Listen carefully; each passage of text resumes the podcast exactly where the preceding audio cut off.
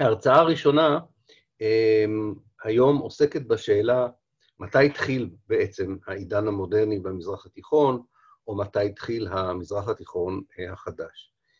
זו שאלה שאני לא חושב שהציבור הרחב בדרך כלל אה, שואל אותה, אבל היא שאלה שנחשבת לשאלה מאוד חשובה אה, בעיני החוקרים של המזרח התיכון, למשל בארץ, ולא רק בארץ, מחלקים את החוגים שעוסקים בהיסטוריה של האזור שלנו לחוגים להיסטוריה של המזרח התיכון בעת החדשה, ולחוגים להיסטוריה של האסלאם, אה, אה, שהכוונה היא התמקדות בתקופות יותר אה, מוקדמות.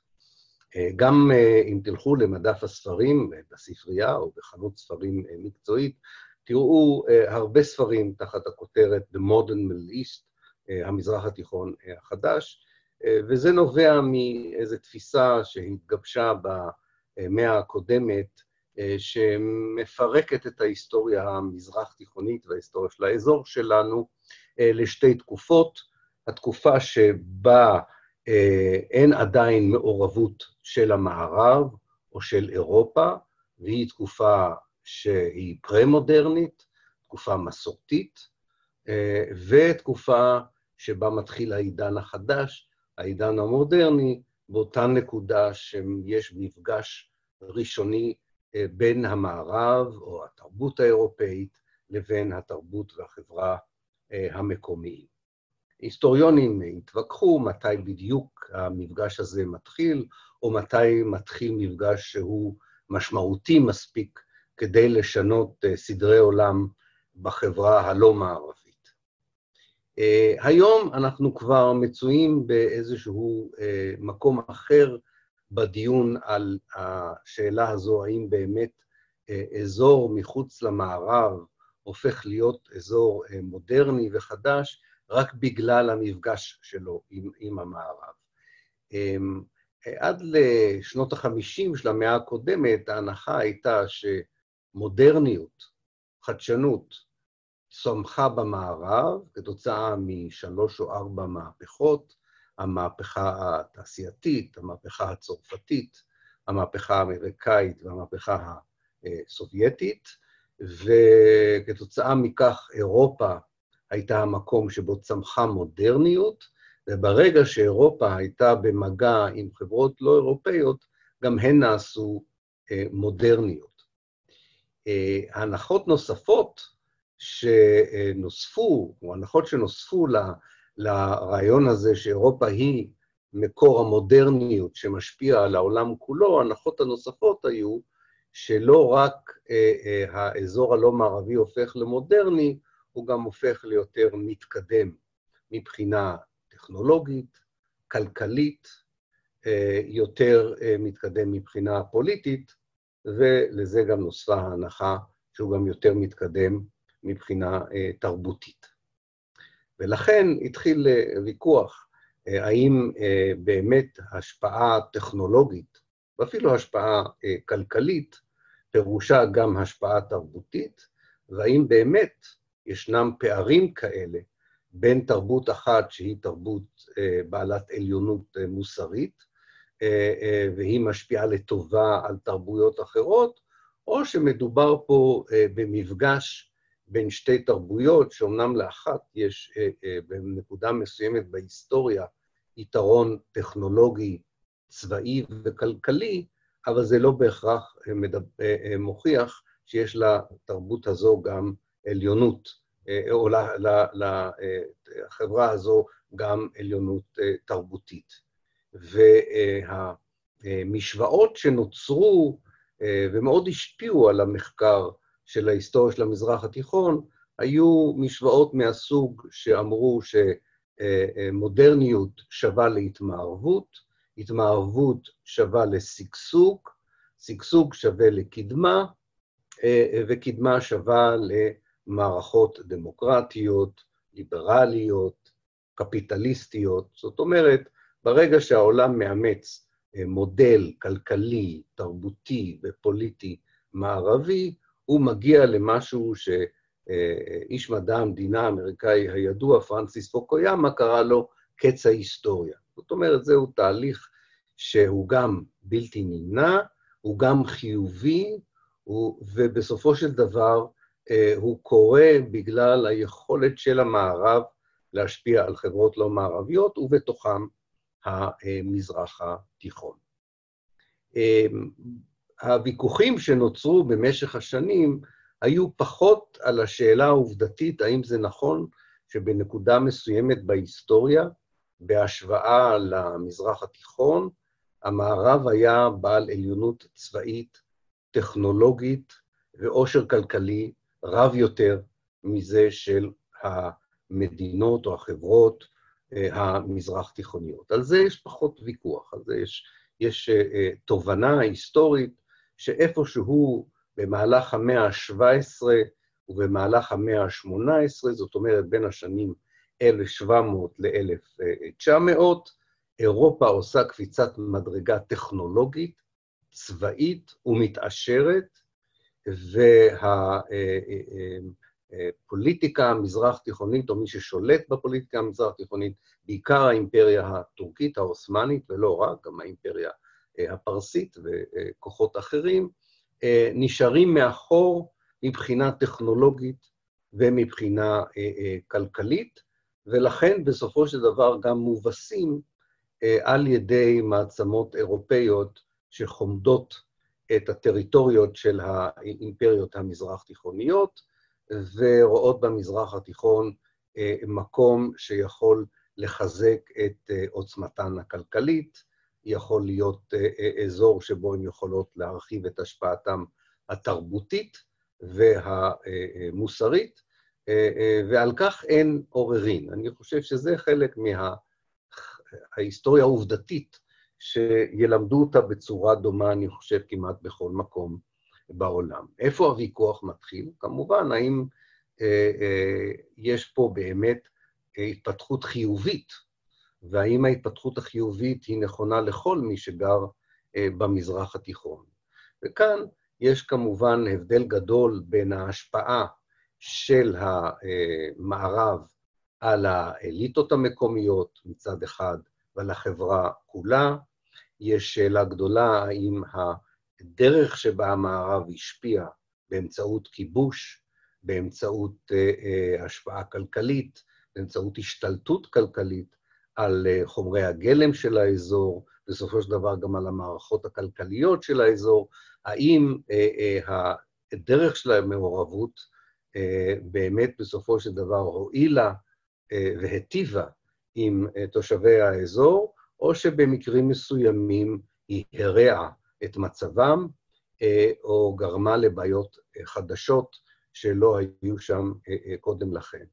ולכן, כמובן, אין אפשרות לתת תשובה אחת כללית לשאלות האלה, כי אין תחליף למחקר מסודר של מקומות שונים, של חלקים שונים בחברה, בין שמדובר בנשים, בגברים, בילדים, בפועלים, בחלק מהאליטות, באנשים שחיים באזור הכפרי, לעומת אנשים שחיים באזור העירוני. כל זה יצר מפעל גדול שממשיך עד היום של מחקר היסטוריוני, ורבים מהם עוסקים בשאלה הזו, אה, לא האם היה מפגש עם המערב, על כך הם אה, חולקים, אלא מה ההשפעה של המפגש הזה.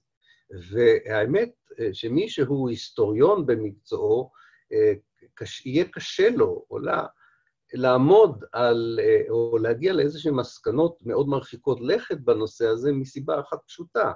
אנחנו עדיין בפרק ההיסטורי הזה, שבו ההשפעות של המפגש הזה אה, ממשיכות, אה, ההשפעות האלה נמשכות עד היום, ועדיין אין לנו מה שנקרא באנגלית closure, אנחנו לא יכולים לסגור עדיין את הפרק הזה בהיסטוריה, כי אנחנו חיים בתוכו.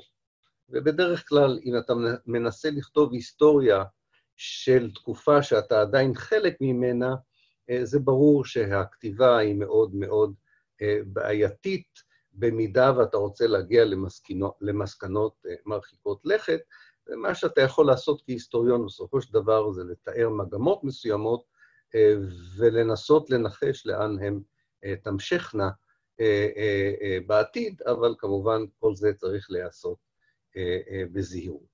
אז כדי לסכם את החלק הראשון הזה, אני אבוא ואומר שפחות, הוויכוח הוא פחות על השאלה מתי התחיל המזרח התיכון החדש, אלא מה המשמעות של המזרח התיכון החדש. אה, אה, האם מדובר פה באמת בחדשנות במובן של שיפור, של אה, התפתחות חיובית, או האם מדובר פה אולי במצב של, שבו יש גם השפעות חיוביות וגם השפעות שליליות, או בסופו של דבר מדובר פה אולי בתהליך שהוא לא הועיל לחברה המקומית, גם אם הוא, אי אפשר היה למנוע אותו. בגדול, הייתי אומר שהיום יש, לא רק היום, כבר כמה שנים, יש חלוקה לשתי אסכולות שמנסות בכל זאת להגיע לאיזשהן מסקנות לגבי ההשפעה המערבית על ההיסטוריה המקומית של המזרח התיכון ב-200-250 השנים האחרונות. אסכולה אחת רואה קודם כל במעורבות המערבית האירופאית, וגם אחרי זה האמריקאית, כדבר חיובי, ומאמינה שהמעורבות הזו בסופו של דבר תצמיח חברה שדומה מאוד לחברה המערבית על כל היבטיה. יש אסכולה שנייה שמקבלת את ההנחה שמודרניזציה מערבית היא תהליך חיובי, אבל מטילה ספק באפשרות של חברות כמו המזרח התיכון אה, אה, להגיע לשלב כזה. אה, כאן אולי חלק מכם שמע על סמואל הנטינגטון וספרו התנגשות הציוויליזציות, The Clash of the Civilizations, שבו הוא טוען שיש אזורים בעולם, והוא כולל בתוכו את המזרח התיכון, שלא תוכל להיות שם התפתחות מאותו סוג שהייתה במערב, קרי לרמות של מערכות פוליטיות דמוקרטיות, כלכליות קפיטליסטיות או ליברליות אה, אה, וכיוצא בזה.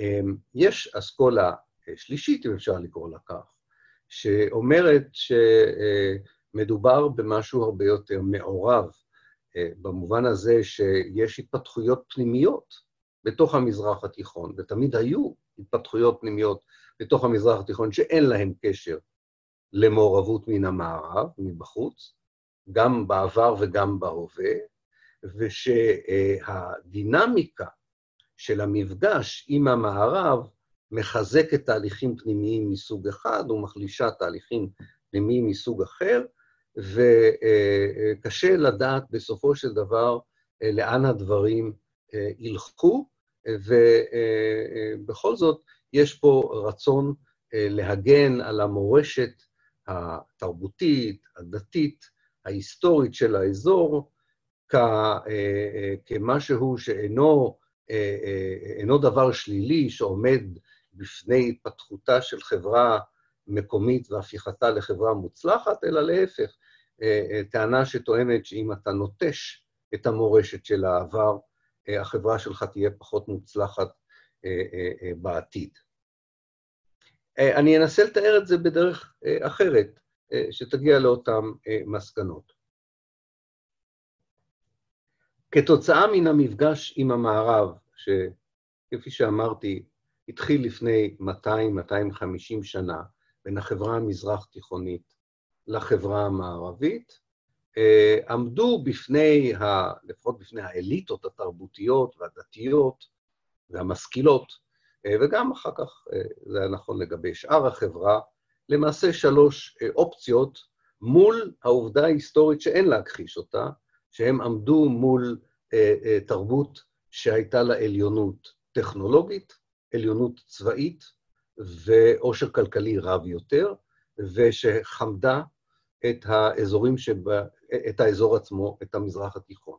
מול העובדה ההיסטורית הזו, יכולת להגיב פחות או יותר בשלוש אופנים, או שלוש צורות, שלושה אופנים, סליחה, בשלוש צורות.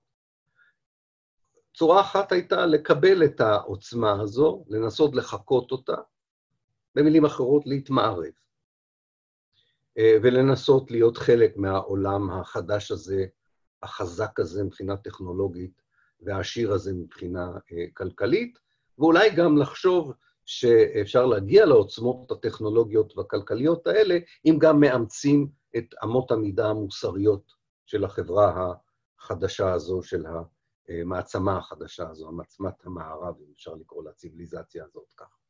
אפשרות שנייה הייתה אה, לבוא ולומר שכנראה אנחנו לא דבקים מספיק במורשת הדתית והתרבותית שלנו, ועל כן נחלשנו, אבל אם נחזור ליסודות, מה שנקרא באנגלית ה-fundamentals, כן?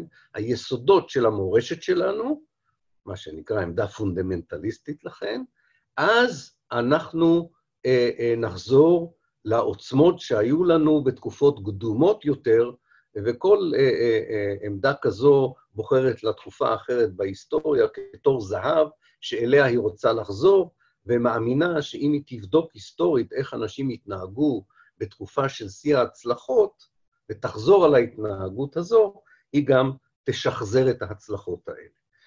ומה שאותם אנשים שהאמינו בדברים האלה, המסקנה שהם הגיעו אליה, שהתנהגות דתית אדוקה היא זו שיכולה להביא להצלחות דומות שהיו לאסלאם ולחלקים גדולים בעולם הערבי הרבה שנים לפני המפגש עם המערב. והייתה תגובה שלישית שאמרה, צריך לקחת מן המערב את הדברים שנראים לנו חיוביים וחשובים, ולהמשיך לשמר את המסורות שלנו ולהתאים אותם למציאות החדשה.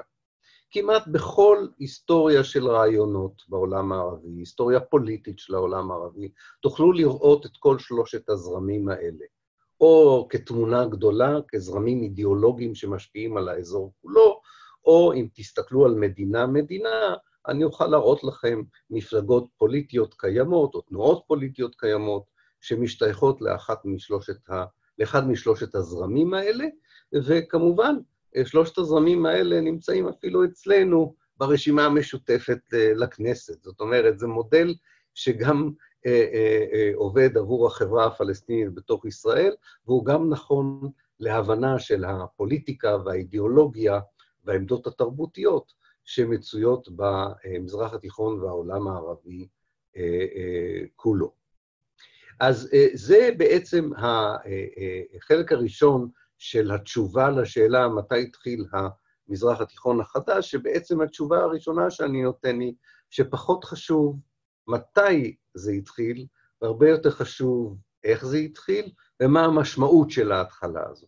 אז כדי לסכם, אני אבוא ואומר שזה מתחיל במפגש עם המערב, אז זה אין, אין ספק, אה, וזה מתחיל עם מפגש עם עוצמות טכנולוגיות וצבאיות וכלכליות מערביות שמביאות לכך שהמערב יכול להתחיל להשתלט באופן ישיר ובאופן עקיף על המזרח התיכון ועל העולם הערבי, זו ההתחלה. כאמור, היסטוריונים התווכחו מתי זה בדיוק קורה בכל מקום במזרח התיכון, אבל פחות או יותר זה קרה לפני 200, 250 שנה, אה, זה קרה באמצעות כיבוש, באמצעות אה, השתלטות, אה, וגם באמצעות איזשהו דיאלוג, איזשהו דו-שיח בין התרבויות שהתלווה למפגשים הצבאיים, הפוליטיים והכלכליים. ועד היום יש ויכוח, האם ההשפעה הזו היא חיובית, האם ההשפעה הזו היא שלילית, יש עדיין ניסיון להבין איך היא משפיעה על כל אה, אה, אה, חלק מהחברה המקומית, וכאמור, גם איך היא תמשיך להשפיע בעתיד. לסיכום החלק הזה, אני רוצה רק לומר שזה לא רק ויכוח בין אקדמאים, זה לא רק ויכוח אינטלקטואלי. הדרך שבה אתה מבין את ההשפעה המערבית, את היכולת של ההשפעה המערבית, את ה, אם אתה מגדיר לעצמך את המטרות של ההשפעה הזו, השפיע מאוד על המדיניות של מעצמות המערב ב-200 השנים האחרונות כלפי העולם הערבי. בין שאני מדבר על מעצמות קולוניאליות כמו בריטניה וצרפת, שניסו להשתלט על המזרח התיכון פחות או יותר משנות ה-30 של המאה ה-19, אה, והמשיכו עם המאמץ הזה לפחות את צרפת ובריטניה, עד 1970, ובין שאני מדבר על ארה"ב וברית המועצות, שאחרי מלחמת העולם השנייה מנסות אה, אה, להשתלט אה, על המזרח התיכון או על חלקים ממנו, ואני חושב שהיום זה גם נכון במידה מסוימת למדינות כמו סין והודו. התפיסות האלה, בייחוד מהכיוון המערבי, משפיעות על הדרך שבה אתה פועל.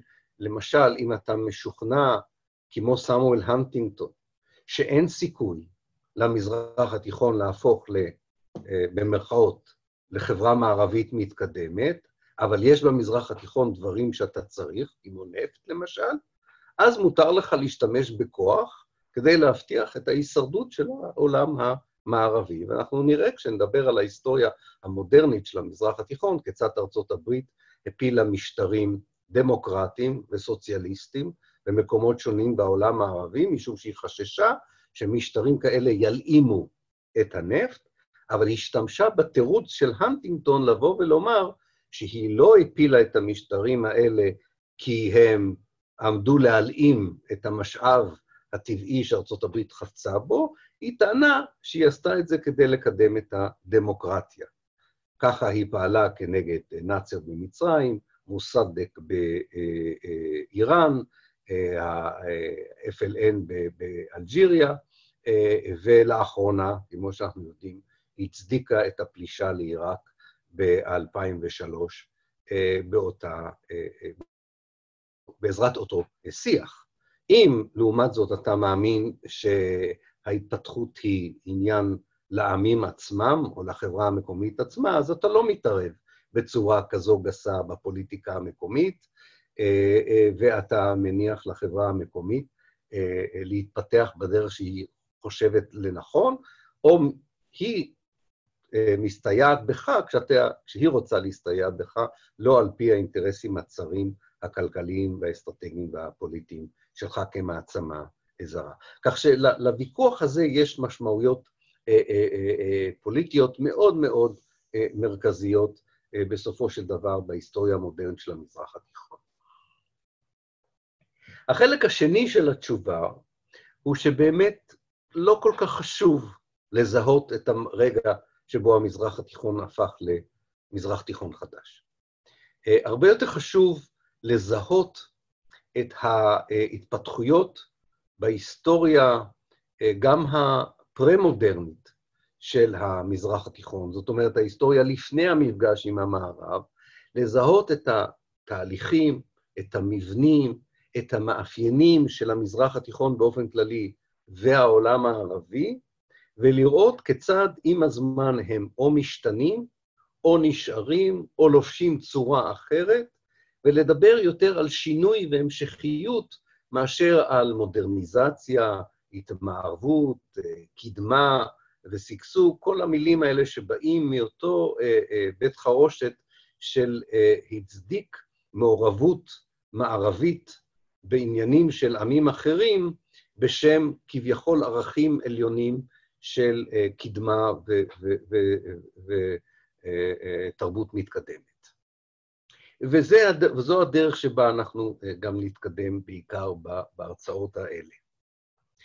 אז כדי שנוכל להשתחרר קצת מן השאלה הזו, בואו נדבר כעת על אותן תבניות, על אותם מאפיינים של החברה המזרח-תיכונית, שקיימים כבר מאות בשנים, אולי אפילו אלפים בשנים, והם מאוד רלוונטיים גם למה שקורה היום. ונתחיל בשאלה הראשונה, והיא בעצם מהו המזרח התיכון, היכן הוא נמצא. וכאן כדאי להעיר שכמובן המונח עצמו, המזרח התיכון, שגם אני משתמש בו, כי אין לי אה, מונח אחר, יכולתי לקרוא לזה העולם הערבי, איראן וטורקיה, אבל זה נשמע לי קצת, וישראל, וזה אולי נשמע לי קצת מסובך. המזרח התיכון הוא כמובן מונח קולוניאליסטי אה, מערבי. הבריטים הם המציאו את המונח של המזרח התיכון, אף אחד במזרח התיכון לא קורא לעצמו מזרח תיכוני, זה אה, חוץ מאשר אה, אולי אה, במוזיקה ים תיכונית, אבל בעיקרון זהו מונח קולוניאליסטי שנולד בלונדון, שהבדיל בין המזרח הרחוק, the far east, דרום-מזרח אסיה, ומחצית הדרך אליו, שנקראה המזרח התיכון, the middle east. האמריקאים קראו לזה the near east, המזרח התיכון הקרוב. אמ, ההגדרה הזו היא בעייתית, אבל היא השתרשה, אז אנחנו כבר לא נתווכח איתה. אה, לענייננו היא כוללת את כל העולם הערבי, וגם את איראן אה, וטורקיה, וכמובן גם את מקומותינו, אבל אה, יש גם הגדרות רחבות יותר שכוללות את אפגניסטן ומאלי וסומליה וצ'אד, אבל אנחנו נסתפק בהגדרה הזאת. מה הופך את האזור הזה בכל זאת לאיזושהי יחידה שמותר לנו לדבר עליה כיחידה אחת? מה מצדיק את ההתייחסות לאזור הזה של המזרח התיכון כיחידה אחת, ולמה זה חשוב לנו כישראלים להבין את, ה, אה, אה, אה, את המאפיינים של היחידה הזו? כי אנחנו כבר 72 שנה נלחמים כנגד ההנחה או העובדה הגיאוגרפית. אנחנו נלחמים כנגד העובדה הגיאוגרפית שאנחנו חלק מהיחידה הזו. אנחנו מתעקשים בעזרת ה Eurovision ובעזרת הליגה האירופאית לכדורגל, שאנחנו לא חלק מהעולם הזה, אבל אנחנו חלק ממנו, ולכן אה, כדאי להבין את המאפיינים האלה ואיפה אנחנו אל מול המאפיינים האלה. כדאי כל הזמן אה, לזכור את זה. אז המאפיין הראשון של uh, uh, המקום הזה שבו אנחנו נמצאים, הוא שרובו, לא כולו, אבל רובו סובב סביב התרבות הערבית, או סביב השפה והתרבות הערבית, שקודמת לתרבות האסלאמית, כן? אנשים דיברו ערבית גם לפני שהופיע האסלאם, אה, אה, וגם הנוצרים וגם היהודים בבואה של הציונות, וכמובן המוסלמים, דיברו ערבית בניבים שונים, בדיאלקטים שונים, אבל הייתה להם שפה ספרותית עד היום, יש להם שפה ספרותית אחת אה, מאוחדת, אה, תרבות שבעיקר הצטיינה בהבעות מילוליות ופחות בהבעות אה, ויזואליות. אה, השירה הערבית היא בעצם פאר היצירה הערבית במשך, ולא רק השירה הערבית, גם השירה הפרסית והטורקית, במשך מאות בשנים, והיא יחד, היא, היא מהווה את אחד האמצעים שמאחדים אנשים ש... לפעמים מדברים בניבים שהם לא מבינים אחד את השני, אבל יש להם את השירה והשפ... והשפה הספרותית שמחברים אותם כיחידה אחת ממרוקו אה, עד הגבול שבין אה, איראן, אה, עד, עד הגבול שבין עיראק לאיראן, ומצפון סוריה עד דרום סודאן ותימן. אז זה המאפיין האחד. המאפיין השני שהופך את המזרח התיכון ליחידה אחת, הוא אה, אה, באופן מוזר קשור, הייתי אומר, למשק המים של האזור הזה. אה, אה, חלק מכם ודאי מכיר את התיאוריות שיש על התפתחות של, של תרבויות אנושיות. אה, הרבה מהתרבות האנושית מתפתחת ליד מקורות מים, בעיקר ליד נהרות גדולים. אה, אה, אה, ושם מתפתחים המרכזים העירוניים הראשונים, ומשם נולדת הריכוזיות שמביאה בסופו של דבר ליצירת יחידות גיאופוליטיות שיקראו ממלכות או מדינות או פדרציות, תלוי באיזה אזור אנחנו מדברים עליו. במזרח התיכון בסך הכל יש שני, שלוש, שלושה נהרות כאלה, הפרת, החידקל והנילוס. וליד הנהרות האלה כמובן התפתחו מרכזים עירוניים מאוד מאוד חזקים. אבל רוב השטח, לא רק בגלל שהוא מדברי, אלא גם בגלל שהוא רחוק מריכוזים היסטוריים או מרכזים עירוניים היסטוריים, התפתח יותר בצורה של כפרים, ויותר מאוחר בצורה של עיירות, חלקם בבידוד הרבה זמן, במשך ההיסטוריה, שגם יצרו זהויות מקומיות אה, על בסיס דתי, על בסיס אתני, על בסיס אה, תרבותי, או אפילו על בסיס חמולתי, זאת אומרת משפחתי, וכל ניסיון לקיים מדינה מודרנית בסופו של דבר, בהתחלה של כוחות מקומיים ואחר כך של כוחות זרים, היה צריך להתמודד עם האתגר הזה של הדרך שבה אה, התפתחה התרבות המקומית. אני לא יודע אם אתם יודעים את זה, אבל סטטיסטית, יש יותר כפרים במזרח התיכון מאשר בכל מקום אחר בעולם. אה, זה המקום היחידי, או זה האזור הגיאוגרפי, אם אנחנו נחלק את העולם לאזורים גיאוגרפיים, והמזרח התיכון יהיה אחד מהם, סליחה, זה האזור היחידי ש-50 אחוז עדיין מהאוכלוסייה שלו חיה באזור כפרי. אה, ולמרות שהיו תהליכים חזקים מאוד של איור, אפילו הייתה הגירה כפויה מלמעלה, זאת אומרת, כפו על אנשים להגר מן הכפר אל העיר, עדיין אחוז גדול של האנשים אה, חיים במקום שבו אה, הם גרו, זאת אומרת, המשפחות שלהם גרו מאות בשנים, לכן הטרגדיה הכל כך נוראית של מה שקורה היום. אה, במזרח התיכון מאז 2012, אבל את זה נשאיר להרצאה אה, אה, אחרת. אז זה המאפיין השני. המאפיין השלישי, וכמובן הידוע ביותר, הוא העובדה שמרבית, רוב האנשים, שוב, לא כולם, קשורים לדת האסלאם. האסלאם עבור, גם, גם עבור לא מוסלמים במזרח התיכון, האסלאם הוא לא רק דת, אלא ציוויליזציה. שעוברת תהפוכות, עוברת שינויים, אבל היא עדיין, גם ב-2021, היא סולם ערכים, היא דרך הסתכלות על העולם, שמאוד משמעותית לכל מי שגר uh, במזרח התיכון. כמובן שהעולם האסלאמי הוא הרבה יותר רחב מהעולם של המזרח התיכון.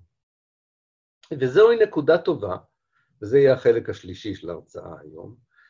אם ניקח בחשבון את ה... הזהות האתנית שדיברתי עליה, הערבית, הזהות הדתית, האסלאמית, והמאפיינים הגיאוגרפיים, אם ניקח את כולם, נוכל לראות כיצד המרכיב השלישי, האסלאם במיוחד, יש לו את ההשפעה הגדולה ביותר, בסופו של דבר, על הדרך שבה המזרח התיכון, כפי שהגדרנו אותו, מתעצב אה, החל מהמאה השביעית, המאה שבה אה, מופיע האסלאם, ועד לימינו, ועד לימינו. עכשיו, אה, אני מניח שאתם אה, מכירים את יסודות האסלאם וההיסטוריה האסלאמית, אז אני אעשה את זה בקצרה, אבל אני חושב שזוהי תשתית מאוד חשובה בשביל להבין אה, מה קורה, מה קורה לאורך ההיסטוריה, וגם מה קורה היום בעולם הערבי ובעולם המוסלמי.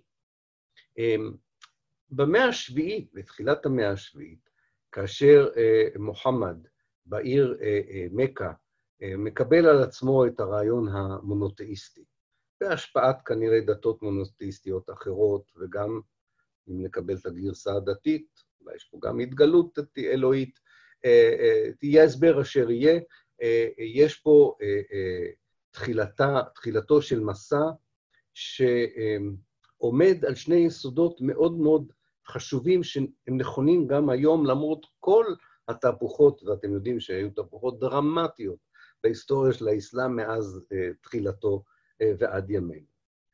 Uh, מאפיין אחד הוא לא מיוחד לאסלאם, הוא, מיוח... הוא נכון לגבי כל דת שמופיעה כדת חדשה, וזה ניסיון, יחד עם הרעיונות החדשים, להכיל חלק מהרעיונות הישנים.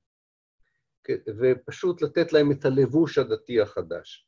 אה, פטריק הקדוש עשה אותו דבר באירלנד, כאשר הוא ניצר את האירלנדים, אה, האפיפיור גרגורי, שניצר את אה, בריטניה, עשה אותו דבר, ואנחנו מכירים את זה גם במקומות אחרים.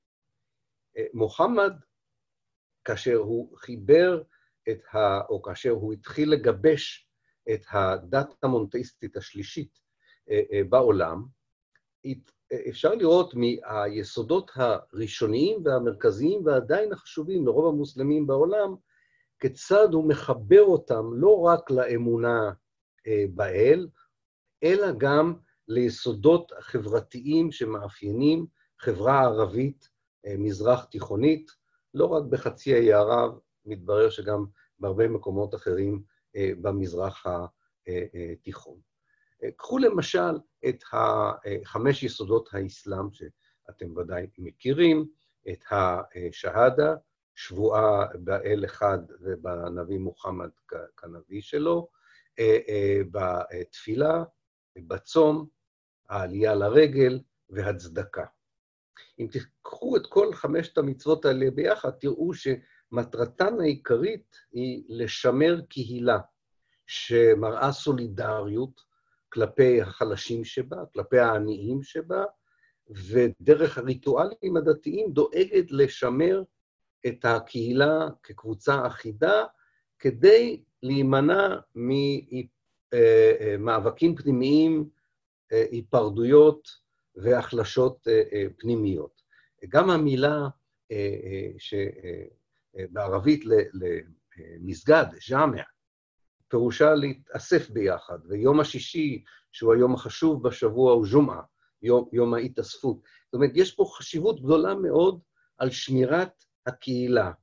אה, וברור שמה שקורה במהלך ההיסטוריה, שככל שהקהילה גדול, גדלה, אותה קהילה שהנביא קרא לה אומה, האומה, ככל שהקהילה גדלה יותר, קשה לשמור על האינטימיות הזו, קשה לשמור על הלכידות הזו, והניסיון אה, להכיל את הרעיון הזה על מדינה, או כפי שהרבה תנועות אסלאמיות היום רוצות, לא רק על מדינה, על אזור שלם, הניסיון הזה כמובן נועד לכישלון, אבל הוא יכול מאוד מאוד להצליח אם מחברים אותו למבנה הגיאוגרפי שדיברנו עליו קודם לכן, של קהילות קטנות, שחלקן מבודדות לזמן מה, ויוצרות זהות קהילתית מקומית.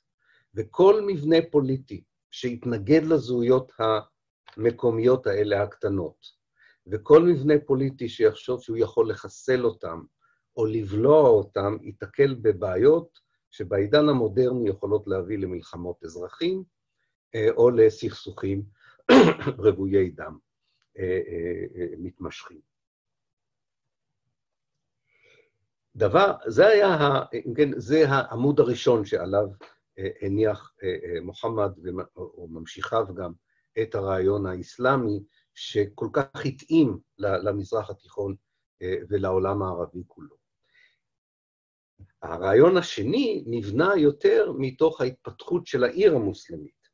אה, אחד הדברים שהאסלאם עשה, זה הוא התרחק מהצורך, אה, אה, הוא, הוא, הוא בנה מחדש את המרכזים העירוניים שהיו מאוד מאוד קטנים ופחות משמעותיים לפני בואו בחלקים גדלים של המזרח התיכון, וסביב העיר החדשה, ככה האסלאם בנה את קהיר, הוא בנה את דמשק החדשה, את בגדד, שלוש ערים, וגם את ירושלים המוסלמית, אה, ארבע ערים חשובות מאוד, וגם ערים נוספות שלא הזכרתי.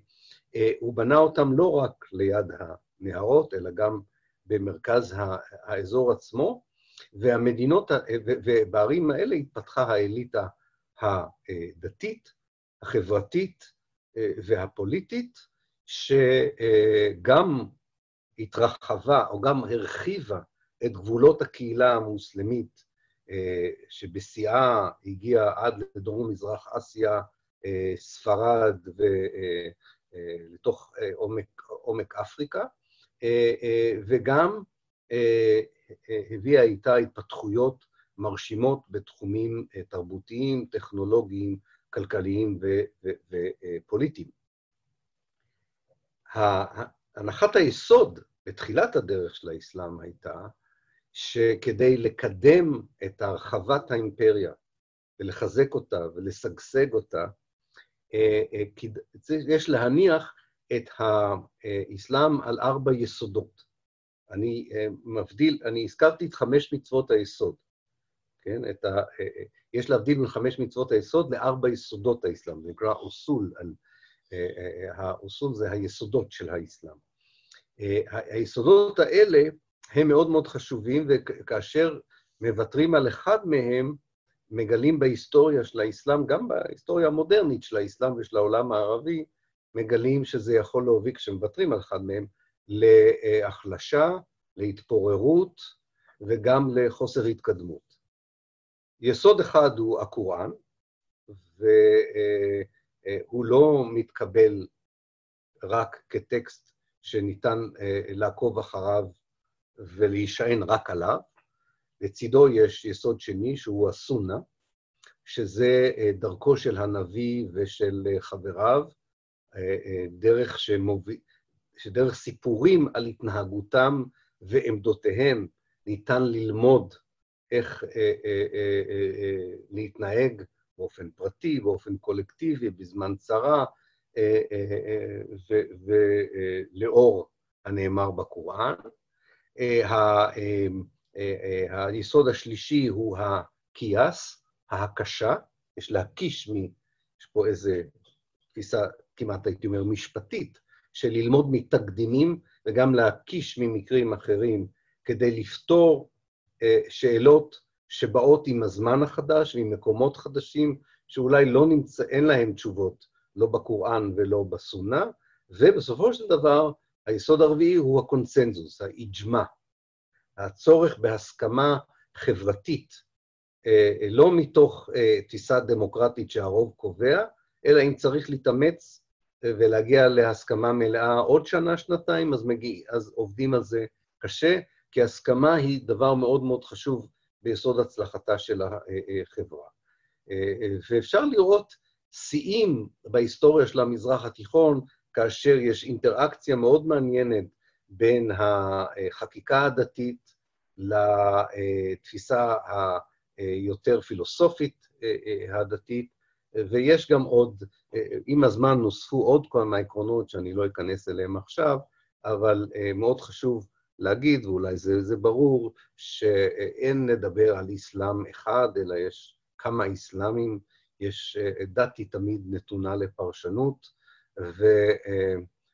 ויש את הדת כטקסט ויש את הדת דת כפרשנות, וזה נכון לא רק לגבי האסלאם, אבל בגדול יש פה גרעין מחשבתי, יש פה גרעין מוסרי, יש פה גרעין תפיסתי, שמשפיע על מרבית, או רוב האנשים, עדיין היום, שחיים באזור שאנחנו מכנים אותו אה, אה, המזרח התיכון. לסיכום אה, הפרק הזה, אני אבוא ואומר כך. במאה השביעית, אם כן, נוסד, נוסדה הדת הזו שמהווה גורם מאוד מאוד חשוב בהתפתחות הפוליטית, החברתית והתרבותית של המזרח התיכון, החל מהמאה השביעית עד לימינו. זה מתחיל באימפריה קטנה שהנביא מוחמד עצמו אה, אה, מקים בתוך חצי האי ערב, בין בערך 620 אה, עד מותו ב-632, בזמן קצר מאוד הוא הופך את האזור שהוא היום הלב של ערב הסעודית לממלכה האסלאמית הראשונה. ממשיכיו מצליחים להתגבר על שני שכנים מאוד מאוד אה, חזקים, אה, צפונה ומערבה אה, לאימפריה האסלאמית. צפונה נמצאים שושלות איראניות שמאמינות בדתות פגניות, זרטוסטראיות ואחרות, לא ניכנס לזה, ובמערב נמצאת ממלכת ביזנט, יורשתה של האימפריה הרומית, ובין, פחות או יותר, בתוך 50 שנה, בתוך 50 שנה, האימפריה הקטנה הזו שנולדה בלב המדבר של uh, חצי האי ערב, משתלטת על כל האימפריה הפרסית, על כל כמעט האימפריה הביזנטית, כולל צפון אפריקה. Uh, uh, הם מגיעים uh, לאזורים שהם היום סוריה, עיראק, הארץ, לבנון, ו... Uh, uh, uh, שני בתי מלוכה, אם אפשר לקרוא לזה ככה במונחים מודרניים יותר, אה, אה, שולטים אה, באזורים הנרחבים האלה באמצעות יסודות האסלאם כמו שהם מבינים אותם.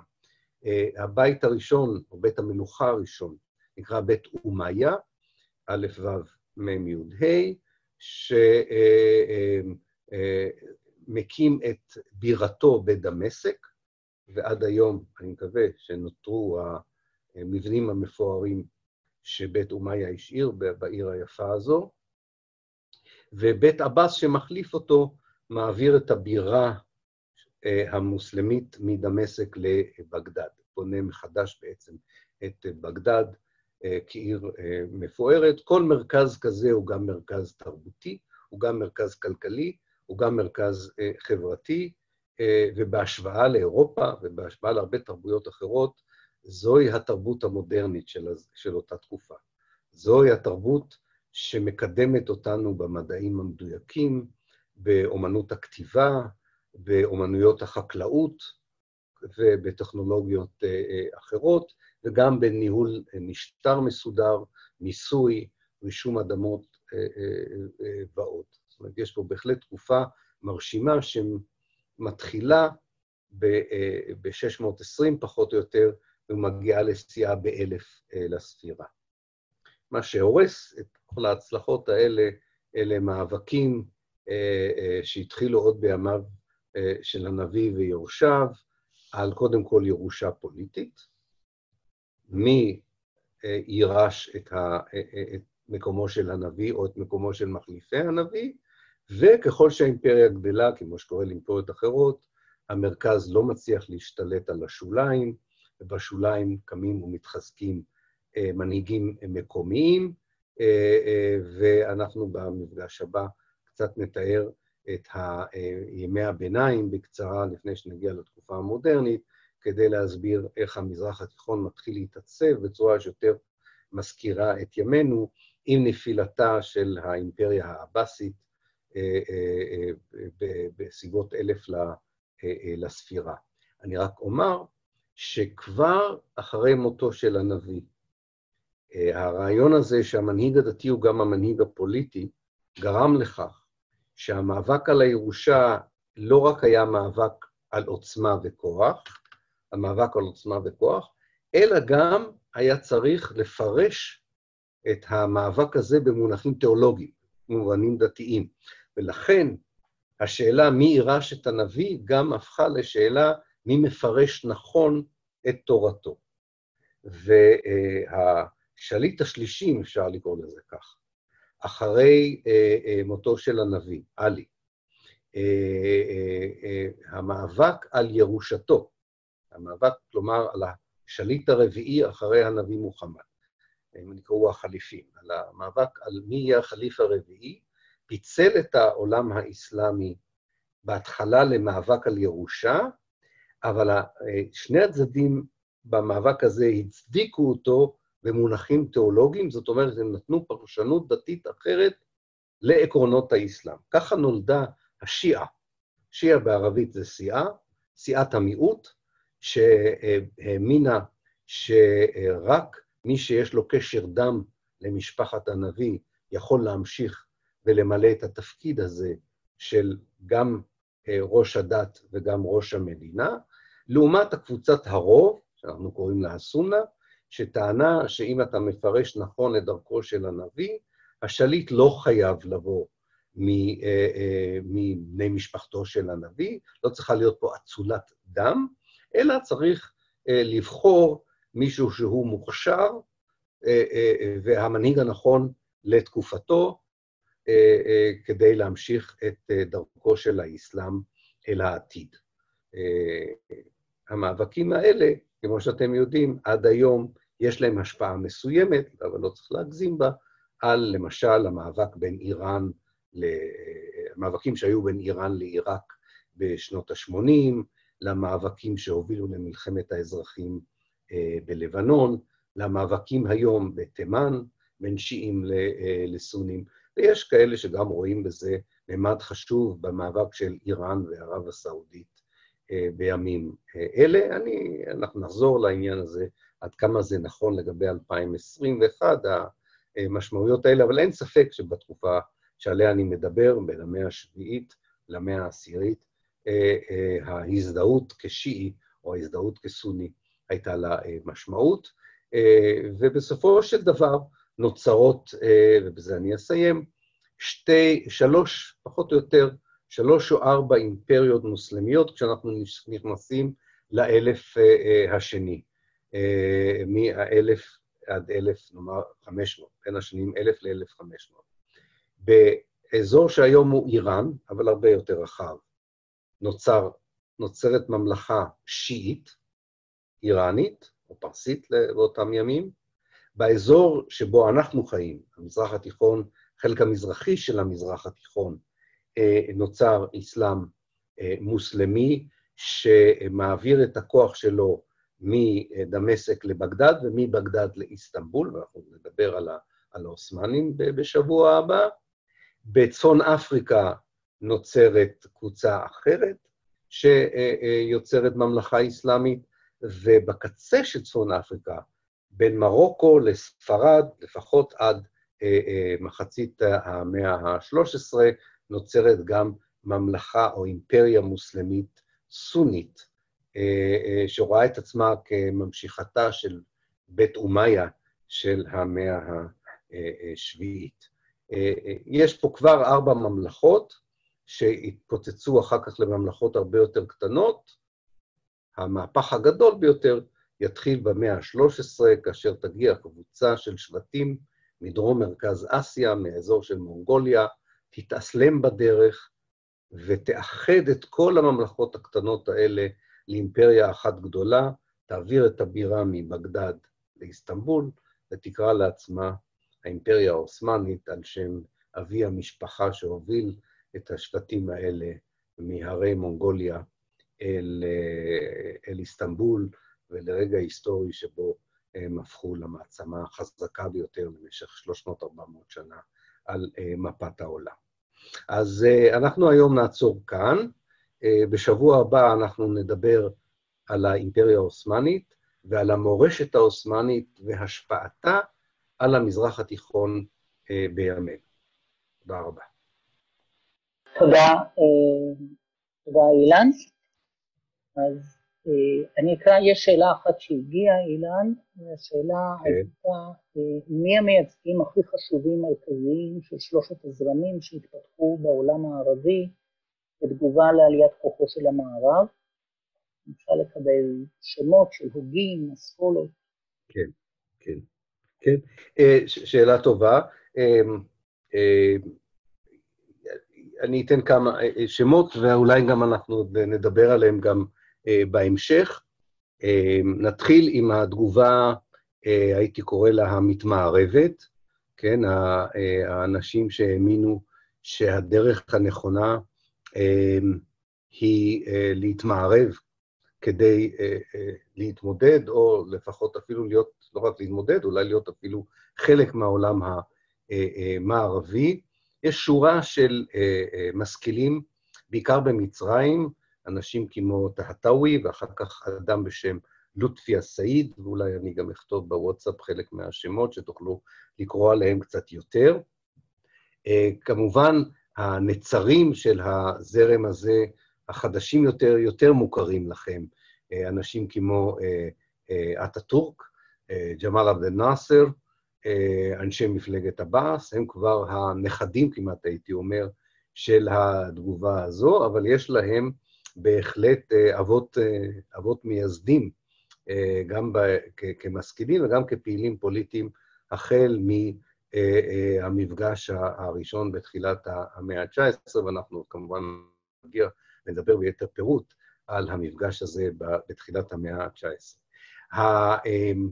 לגבי הזרם השני, הזרם שראה במורשת האסלאמית כעוגן כדי להתמודד עם ההשפעה המערבית.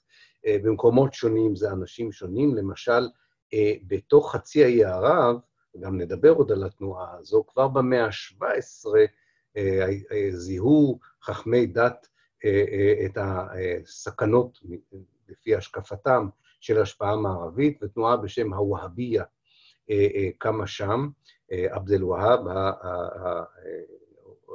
מנהיג התנועה הזו, אה, אה, אה, אנחנו נדבר עליו, שהתחבר בסופו של דבר לשבט סעוד, ויקימו את סעודיה המודרנית, ייצגו את הזרם הזה, אבל כמובן האיש הידוע ביותר בזרם הזה הוא אדם בשם אל-אפרני, ועוד נדבר עליו, האיש החשוב ביותר בהיררכיה הדתית במצרים, ואולי בעולם המוסלמי הסוני כולו, והיו לו מקבילים, אגב, בהודו ובפרס, או איראן וגם בצפון אפריקה, אנשים שהיו בראש המערכת אה, אה, הדתית וניסו לטעון לחזרה להתנהגות דתית אדוקה כדרך הטובה ביותר להתמודד עם האתגר המערבי.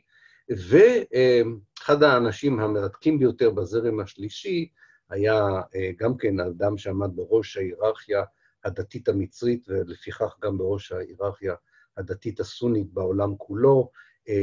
בסוף המאה ה-19, אדם בשם מוחמד עבדו, שעוד נחזור אליו, שבכתביו שילב, או לקח בכתביו ובהגותו מרכיבים חשובים בעמדה המוסרית, הפוליטית והתרבותית האירופאית, ושילב אותם עם עמדות כאלה מתוך המסורת האסלאמית, המצרית והערבית, ובעצם שיקף בפוליטיקה האישית שלו את הרצון למזג את, את שתי התרבויות האלה כדי ליצור משהו לגמרי מקורי, שהוא האמין שהוא הדרך הנכונה ביותר לנווט אל מול אה, אה, עולם שכל הזמן משתנה, ואל מול אה, מעצמות מערביות רעבות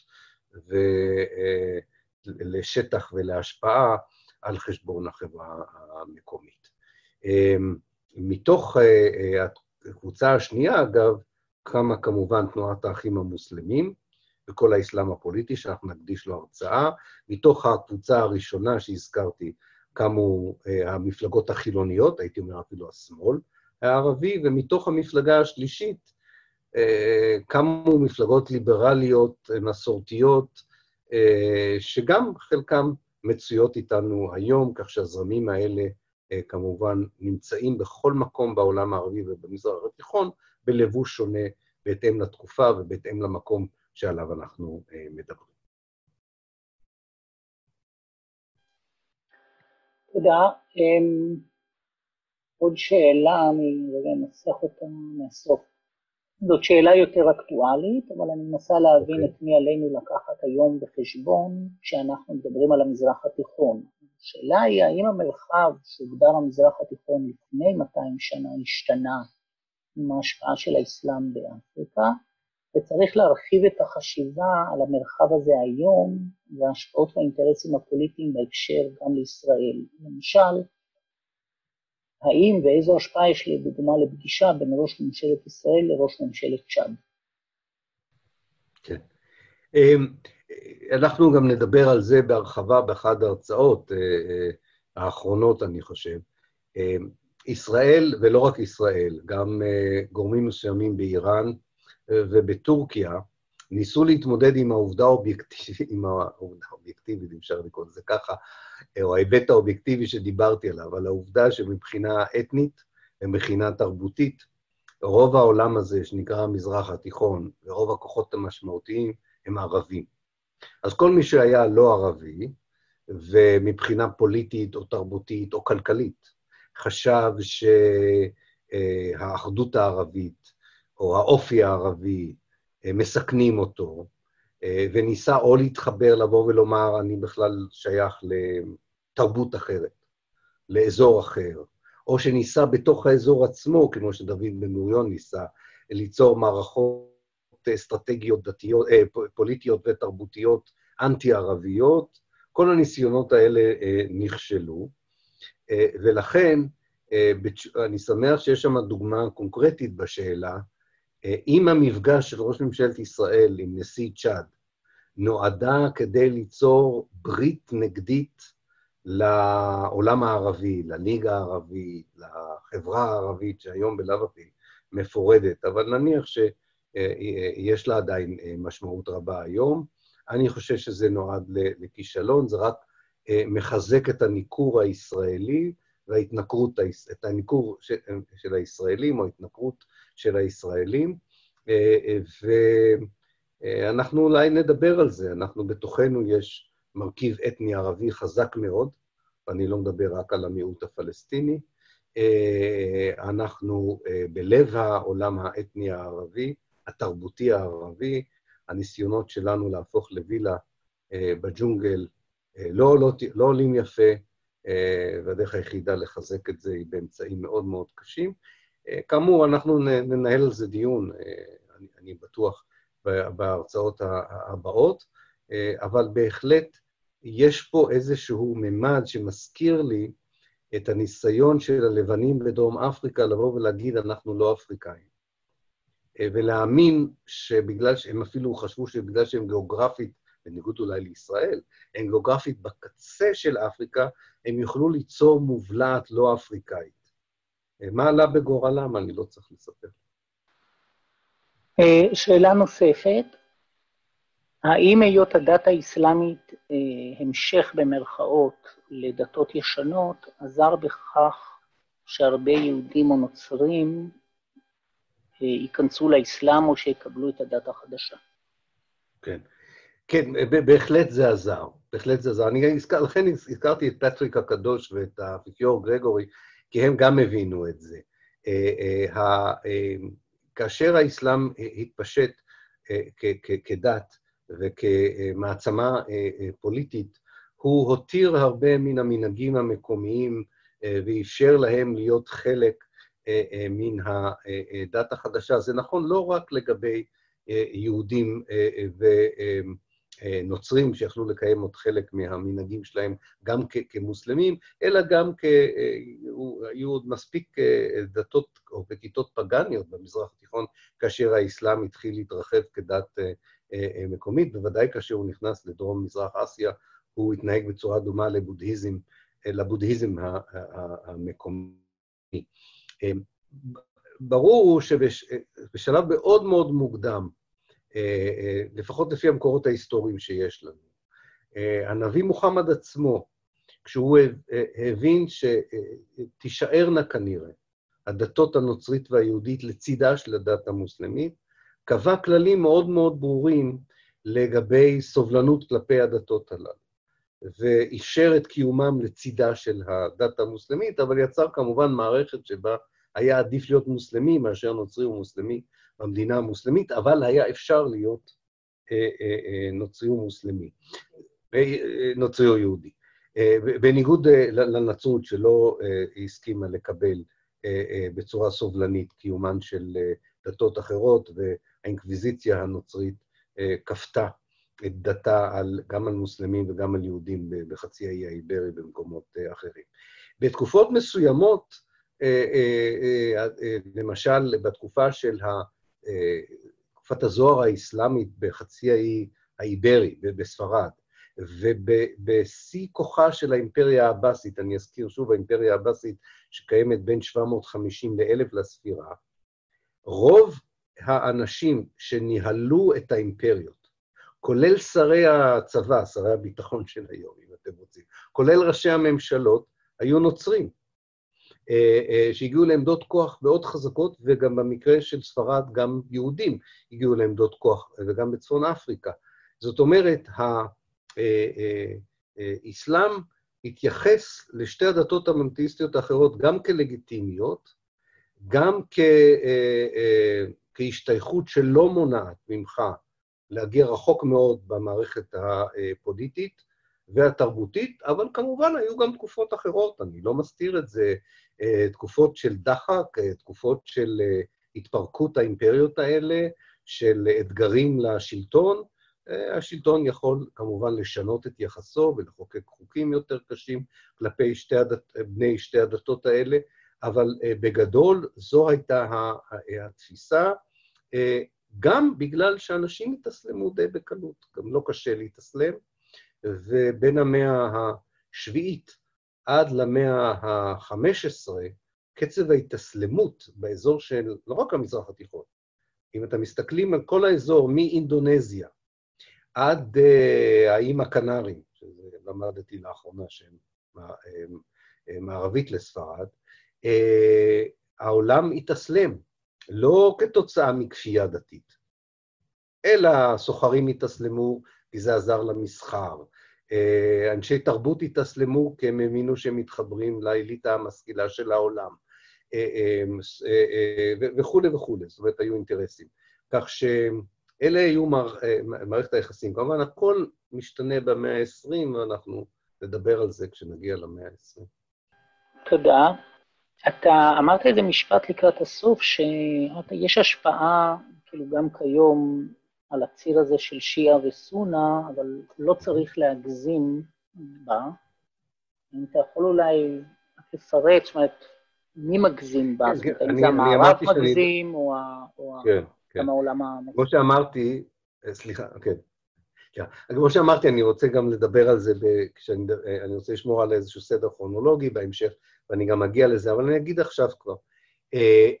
במידה מסוימת. יש היום במערב מה שנקרא think tanks, מכונות, מכוני מחקר. אלה הם מוסדות חצי פרטיים, חצי ממשלתיים, שהם המייעצים המרכזיים לממשלות המערב באיזו מדיניות לנקוט כלפי האזור שלנו. זה, זה גוף מאוד מאוד חשוב, מצוי בכל מדינות המערב, ולא רק במדינות המערב. חלקם באים מהאקדמיה, חלקם באים מהעולם המסחרי והעסקי.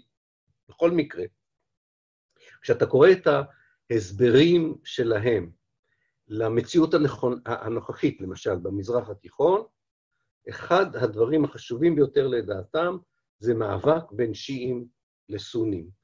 ואז הם מאוד מתגאים בזה שהם מכירים את ההיסטוריה האסלאמית הקדומה, הם מספרים על קצה המזלג מדוע השיעה התפרקה מהסונה, ומדוע בעצם החתך הזה, האנכי, בתוך החברה הערבית או המזרח-תיכונית, הוא הגורם לכך שיש למשל מאבק בין איראן לסעודיה, או בין השבטים השונים בתימן, או בין החיזבאללה לכוחות המרונים, נגיד, בלבנון. האמת היא שכשאתה מסתכל על המציאות בעיניים יותר קרובות, ככה במבט יותר קרוב, ברזולוציות יותר חזקות, אז אתה רואה שיש סיבות אחרות למאבקים האלה, ומלבישים עליהם שזה נוח את הנושא הדתי. זאת אומרת, המאבק הוא על כוח כלכלי, המאבק הוא על עוצמה פוליטית, המאבק הוא בשם אינטרסים אה, אה, לאומיים, המאבק הוא בין מעצמות אזוריות על ההשפעה, וכל אחת מהן, או כל אחד מהכוחות הזרים מבחוץ, או הכוחות החזקים מבפנים, משתמש באיזה שהן אה, בריתות או קואליציות שהוא יכול ליצור אה, מתוך תקווה שאם הוא ישתמש גם בקואליציות שכביכול קיימות כבר אלף שנה, אה, הוא יצליח לחבר אליו בעלי ברית או בני ברית נוספים לאלה שכבר עומדים לצידו. זה, זה הסבר יותר טוב מאשר לבוא ולומר שזה שיעה מול סונה. זאת אומרת, זה איראן מול עיראק, למשל, ועיראק היום היא שיעית לא פחות ממה שהיא סונית. זה קבוצות שונות פוליטיות בלבנון שנאבקות על העוגה הלאומית והעוגה התקציבית והעוגה הכלכלית, שקשורות יותר לזהות עדתית גיאוגרפית מאשר לזהויות דתיות, אבל לצרכים של התעצמות, של יצירת קואליציות וכולי, אז שולפים לפעמים את העניין הזה שכולנו שיעים. כמובן, גם המהפכנים באיראן קיוו לחזור על הדוגמה הקומוניסטית של טרוצקי ולבוא ולהגיד שהם לא רק משנים את המשטר באיראן, אלא הם מייצאים את המהפכה השיעית באשר היא. אבל אם תסתכלו על הקשרים של איראן, הקבוצות שהיא מנסה להיות בקשר איתה כדי שיבצעו מהפכה ברוח המהפכה האיראנית, הן לא כולן שיעיות. זאת אומרת, חשוב להם יותר קבוצות שהן אסלאמיות פוליטיות מאשר אם הן שיעיות או סוניות לצורך העניין הזה. לכן, זה הרבה יותר מורכב מאשר הסבר כזה שזה שיעים מול סונים. זה קודם כל קבוצות פוליטיות, קבוצות לאומיות, ובכל קבוצה כזו, כל קבוצה כזו היא קליינטית של מישהו חזק מבחוץ, שגם הוא מחזק את הזהויות האלה, המדומות או האמיתיות, כדי לשרת את האינטרסים שלו. תודה רבה. נראה שתמו השאלות בשיעור הזה. אוקיי. אז אנחנו נתראה כולנו בפעם הבאה. תודה רבה לכולכם שבאתם, תודה לך אילן. תודה לכם. ונתראה בקרוב. תשמרו על עצמכם, בריאות לכולם.